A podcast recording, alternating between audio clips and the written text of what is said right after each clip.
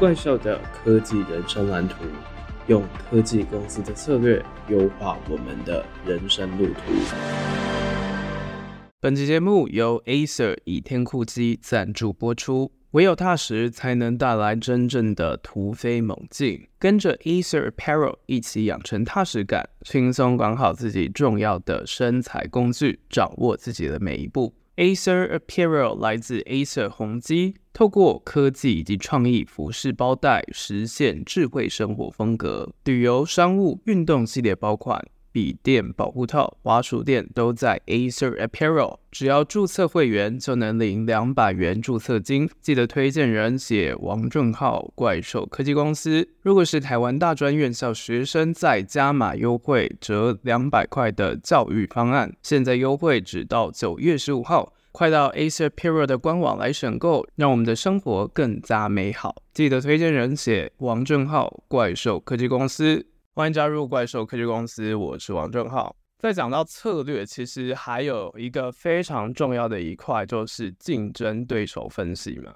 那在竞争对手分析这一块，之所以非常重要的点，就是你如果和其他人做一样类似的东西，那为什么用户要买单你这一家？你到底有什么样特殊的亮点呢？就是在整个竞争对手分析必须要去做出来的。像是以美国的电商来讲，Amazon 的优势是它到货非常的快。Walmart 沃尔玛它的优势是 EDLP（Everyday Low Price），它是主打它很便宜。那 eBay 呢，则是它的选择非常的多元。至于美国的第二名呢，不是好事多，是 Target 这个电商集团，它的优势就在于它非常的好逛。这其实这四者之间就去体现出来，这四家在整个电商产业当中，为什么他们还是可以有彼此的差异化优势？其中一个很大的原因就在于他们四者的特质呢，根本就不太一样。那在笔电市场呢，这个我之前去微软面试，刚好就有整理过，真的是派上用场。那在竞争对手分析的部分呢，其实各有差异，包含是公司内部本身以及在外部。不同公司之间比较同类型的产品也是有差异的，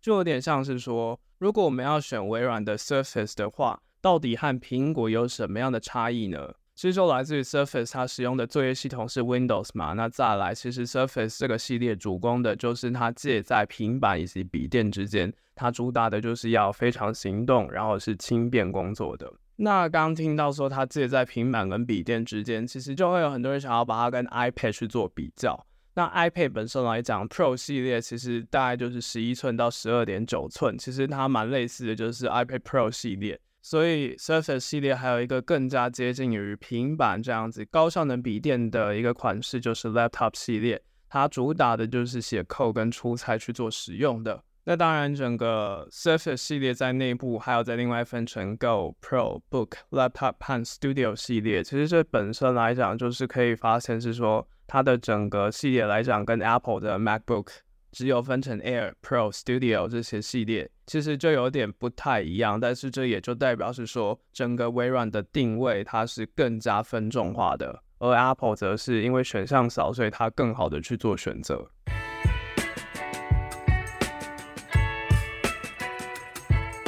也就是这样子，产品的策略呢，其实就分成两大块，有关于策略分析以及价值主张。那这个价值主张其实很强调的就是你的亮点、强项到底是什么。当然，还有除了基本功能，这个基本功能指的就是不管是什么样的品牌，一定都要做到的事情。然后还有。到底是砍掉了什么样的事情，我们不去做什么样的事情，反而让我们脱颖而出，变成是在这个市场当中的领先者。就整个策略来讲，我们就会用纹饰图去呈现，也就是透过三个圈圈，然后还有他们的交集嘛。所谓的策略，其实就是掌握了消费者的痛点。提供给他们的价值以及市场欠缺的东西，也就是反向定位。那这个词我们之后会做解释，以及最后一个有关于我们自己，不管是我们个人以及公司，这个兴趣和专长特别的强项到底是什么？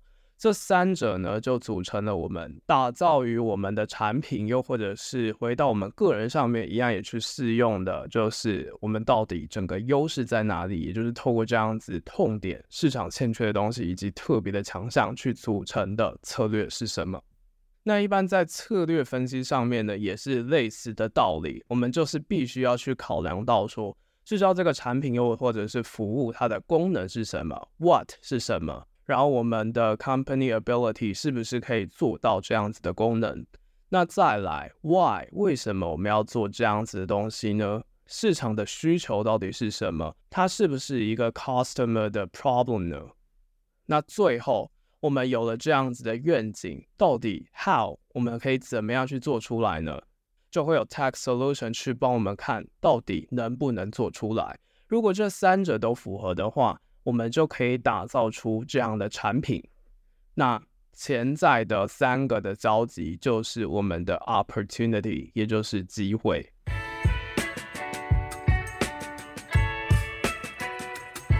所以到现在，我们其实已经了解到了整个策略分析以及价值主张本身。那到底在实际的应用上面，我们到底还必须要了解到哪些市场的因素呢？而且其实很重要的一点，就是在策略学当中强调的，其实整个策略我们在实行这些策略的过程当中，如果整个策略的顺序又或者是时机点错的话，其实也起不了作用。那到底是什么样的策略啊？在这里呢，我们也是在继续结合另外一本书，也就是矽谷必读的策略指南——七大市场力量当中。去提出来的七个非常重要，在策略学上面必须要掌握，让我们的公司可以壮大的关键。那其实七大市场力量非常强调的一句话就是 “Me too will not work”，跟风行不通。因为我们其实要做到一流已经不是非常简单的事情，但我们如果达到的话，它是没有办法去确保我们可以取得长久的成功。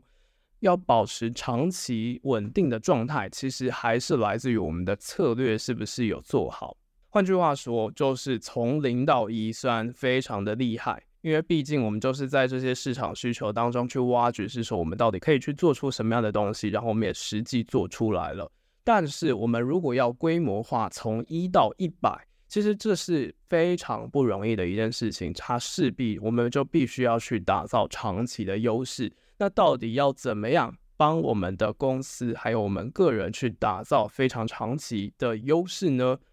就是必须要透过七大市场力量。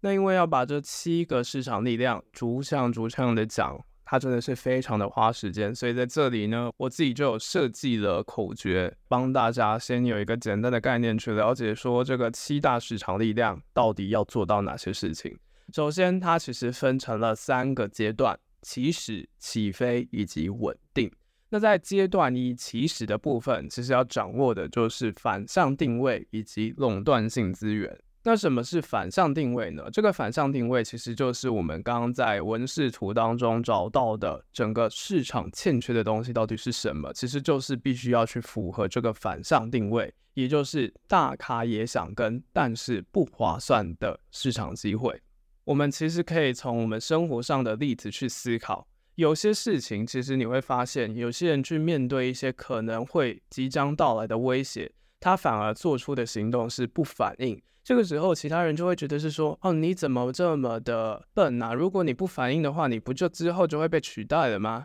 他们之所以在那个阶段不反应，其实不代表说他们是笨蛋，是因为其实这跟反向定位有很大的关系。我们可以试想一下，这就有点像是柯达跟不上整个数位的浪潮，他反而为什么他要坚持用他原本的方式？其实也就是考量到，如果整个转变会变得让整间公司好像就只是在做另外一件事情，那真的要勇敢的革自己的命，像是微软，他把自己从原本是卖软体的，把它整个改成云端优先、行动至上这样的模式。又或者，Intel 果断的放弃日本人已经抢占的 DRAM 市场，转而投向原本不怎么看好的微处理器。其实这都是非常难的例。那其他公司不反应，其实也并不是说他们就全然的不行，有时候真的就是他们的整个业务量版图太大的问题。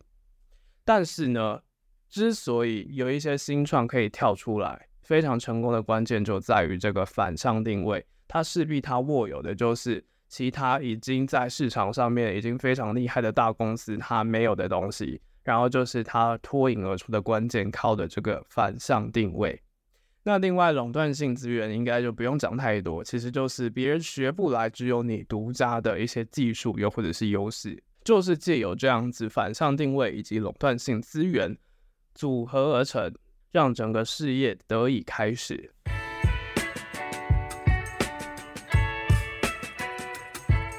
所以在起始阶段，就是反向定位，让其他市场在未则仿效会有损失的情况之下，然后我们又是先取得研发成果的专利权，有了这样子特别资源的所有权之后，其实。要进一步的去优化，让整体成长，就要诉诸到我们的阶段二起飞阶段了。在这一阶段呢，其实有三件事情必须要记得，就是规模经济、网络经济以及转换成本。那在规模经济呢，其实非常注重的就是客户在家市占，而且是有商业模式的。在这一部分，其实就必须要去以终为始的去思考到，到底这个事业长期来讲。大概的一个前景是怎么样子？我们必须要让它是可以规模经济起来的。那当然，在竞争层面呢，这个是必须要有一个非常有吸引力，然后可以吸引到大量顾客，让我们可以赢得市场占有率的产品，必须要做到这几点，才有办法在规模经济这一块站稳。还有网络经济的部分，因为网络经济强调的就是不是你的市占高。而是你用户也很多，虽然这个跟规模经济非常的像，但是在需求层面，他们唯一的差别就是网络经济的目标是要建立够多的用户数量，而不只是市场的占有率，又或者是说也不是市场的占有率，它反而是要让你有足够的客户，然后这个客户是可以让你的转换率是非常不错的，才有办法透过网络这个边境成本是零的一种方式。去让我们的事业得以扩展。那再来呢，就是转换成本的部分，也就是你真的太好，不想离开你，做到这样子的程度，要制造这样子的转换成本，其实就是必须要诉诸到我们前面讲到的网络经济，在建立够多的用户数量之后，在整个行销漏斗里面，必须要让他们一层一层的进入到整个比较铁粉、比较 VIP 的客户。就是必须要透过规模经济和网络经济，那个时候就已经先设定好的这些新产品条件，换到这里才有办法让整个转换成本是非常低的。在这样子的方式的话呢，其实就可以做到巩固市场力量起飞的部分。因为在这个阶段，如果你要在一个市场当中竞争的话，赢家只会有一个。如果没有掌握这一阶段的时机，整个建立市场力量的机会就会永远消失。所以在这一块呢，整个规模经济、网络经济以及转换成本是非常难，然后也是必须要去巩固的地方。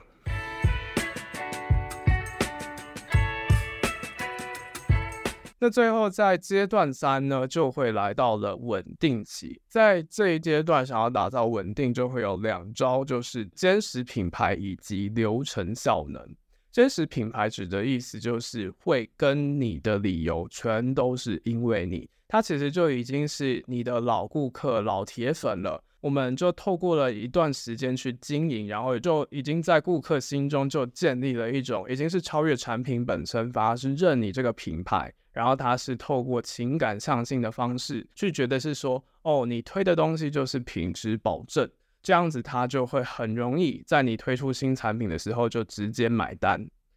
最后呢，流程效能的部分指的就是流程好好用，但是别人好难学。其实就是因为我们如果建立了这个流程效能的话，它其实就会让我们有一种时间上面的优势，我们就会在一段期间之内。就会因为我们本身有一种非常难以被仿效复制，而且又有点复杂的新流程，而且这个流程它是可以在一段期间内为我们提供显著优势的方式，但是别人偏偏又很难学起来。这样子的话，在这个阶段有了这样子铁粉组成的坚实品牌，以及非常难以复制又很复杂的流程效能，我们就可以做到巩固整个市场力量，其实就会让我们非常的脱颖而出。当然，这个就非常的关键在于发明是市场力量之母。想要达到这七个阶段，其实也是来自于我们一开始有没有一些独特的想法以及特色，可以帮助我们找到一个亮点。注意是一个亮点，为什么是一个呢？就请继续的锁定我们怪兽科技公司。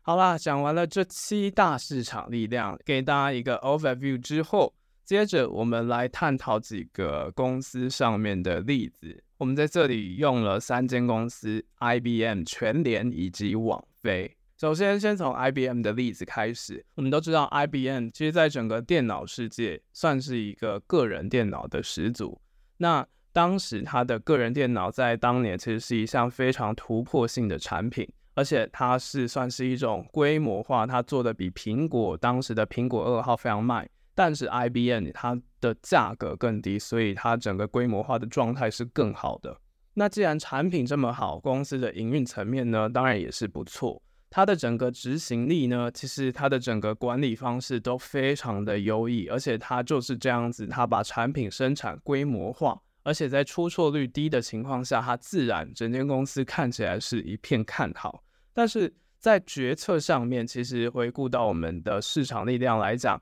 他其实就犯了一个策略上面的错误，就是他把作业系统外包给微软了。这个相关的故事呢，如果想要知道更深的，就请去收听我们第一季讲到微软的故事，我们就有提到这一段。但不管怎么样，其实就是因为 IBM 它准许微软去对外销售这套作业系统，就让 IBM 错失了一个机会。因为其实他们之前的主机型电脑 System 360就有创造网络经济，那如果再配合作业系统的话，哇哦不得了！现在可能主宰市场的不是微软，而是 IBM 了。但是不管怎么样，历史已经无法改变了。后来就是微软的天下嘛。而且更惨的事情就是 IBM 把微处理器还外包给 Intel，在上面还能预载应用程式。所以，其实，在这一块微处理器，Intel 之所以后来可以占上优势，其中有一个很大的点，也是 IBM 让出了一个机会，就是这样子，微软 Intel 就让 IBM 淡出了个人电脑事业的版图。所以，这是一个反例。那我们再来可以看一下正面的例子，就是如果掌握了市场力量，可以做到什么样的状态？以全年来讲，我们就可以观察到，它其实大概有两到三种以上的市场力量，而且它还把市场力量组合成一个，去创造出循环的动能。那它的市场力量其实就有像是反向定位。其实，在全年来讲，它只赚大概两趴的净利，所以其他的市场者根本就没有办法抢夺利润。而且它也有规模优势，他们的店面早就超过三百家，其实整个成本是更低的，而且这个规模是可以去支撑他们营运的。那最后一块流程效能的部分，其实就是来自于是说他们的物流，整个物流中心的自动分货系统其实是非常高效率的。透过这三个市场力量，包括反向定位、规模优势以及流程效能，其实就形成了非常强大的护城河，也就是市场力量。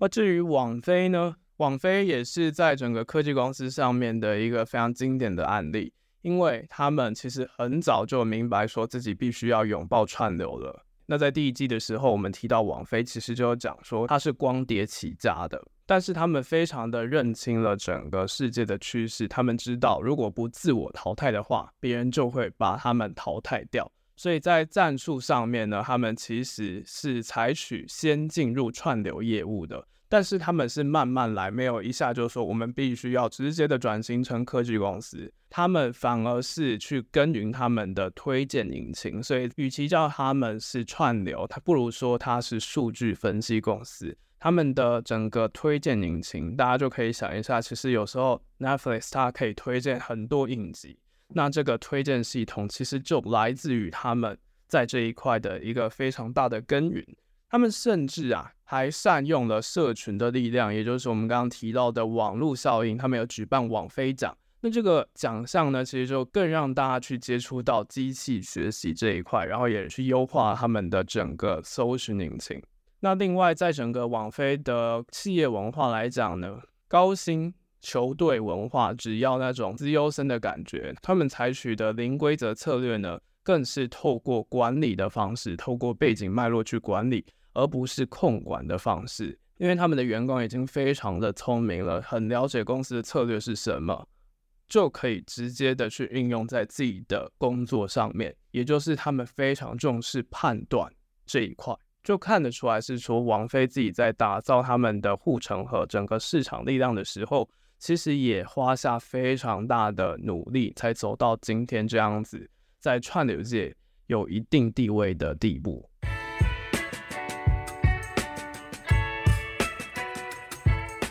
好啦，所以呢，了解完这七大市场力量以及三间公司的案例之后，我们就要来回到个人上面来了，在了解这些科技公司怎么样去透过这些市场力量调整自己的产品策略，还有在竞争当中脱颖而出之后呢，我们就必须要来了解到，到底这些东西可以怎么样运用在我们的个人职涯规划以及面试准备上面。其实，在产品的部分都有在做一件事情，就是 product summary 嘛，就是会提供一下说，这个我们新推出的东西到底。有什么样的优势，然后这个优势又可以解决什么样的问题？它的整个架构就有点像是：For those who want to solve the problem, our product is a new way that provides a solution to the problem. Unlike current situation, we offer key differentiators. 就是透过这样的方式，针对目标对象可能有某种需求。那这个产品名称是什么样的类别？它具备了什么样主要的功能？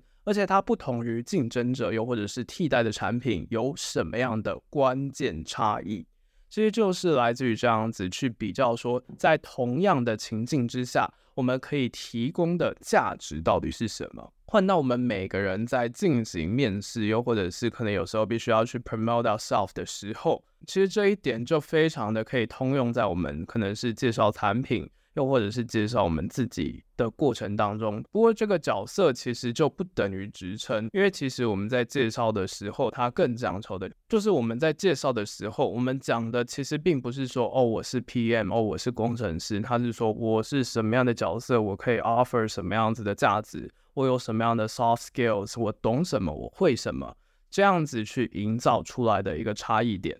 像是我们在以科技业的例子来看。如果 Elon Musk 他想要推销 Tesla，他可能用这样子的说法，就会是说，有钱人和车迷如果想要一台环保的高端跑车，特斯拉的 Roadster 这个电动车有前所未有的性能，而且还有一个重点就是不伤害环境。不同于法拉利以及保时捷，特斯拉它有惊人的性能，但是却完全没有直接碳排放。也就透过这样子的方式，把整个亮点点出来。还有在市场上面，不同于其他的人，他们到底有什么样子的关键差异？其实就透过这样子的 product summary，我们就可以直接的呈现出来了。在我们的自我介绍当中也是这样子。那当然，在自我介绍的部分，必须要点出来的就是整个产业职称以及角色嘛。那相较于这个 product summary，它其实更要包装的就是有关于我们自己的亮点。尤其我们可以点出三个自己的亮点，那要怎么找这个亮点呢？其实就是 JD 上面 Job Description 上面写说必须要擅长精通的项目是什么，那这些其实刚好就必须要成为自己的亮点。那尤其有一个比较 tricky 的部分，就是职缺上面很可能会写说。加分项目是什么？但实际上，这个加分项目有时候才是必要的项目。但不管怎么样，与 JD 不相关的东西，就算你再多厉害，不相关的资讯就绝对不要纳入我们的 self introduction 当中。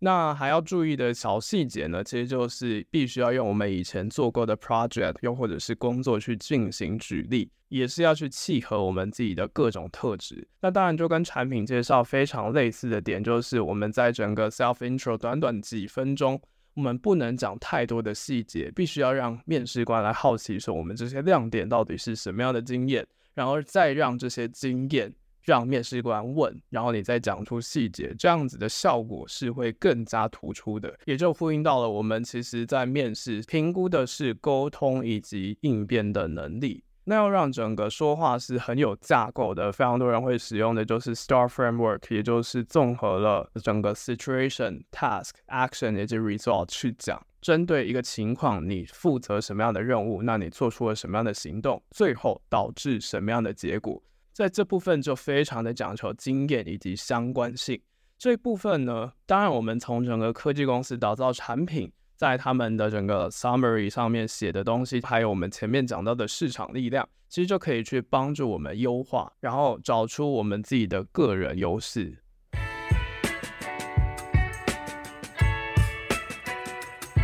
那其实我们前面还有讲到一点，就是为什么有时候其实亮点只要一个就好呢？尤其是到了我们打造产品的阶段，到底为什么我们在评估这些需求，然后找出亮点？只要一个就好呢？原因是因为大多数的成功是一件事情做得比对手好很多，就有点类似于是说，当我们在想到专业人士用的脸书，我们会想到 LinkedIn 领英。就是必须要让整个优势非常的明显，然后找出整个产品的机会，也要让自己的专长可以创造整个市场需求。那在这一部分呢，就呼应到了我们心态篇当中讲的，我们到底想要成为什么样子的人呢？这个什么样子的人，或许我们就是可以在这样子的市场机会、我们自己的优势，以及能不能够达到整个痛点这三者结合起来创造的一个市场需求。然后我们是可以解决这样子的问题，这就是在科技公司打造产品成功的第一个关键。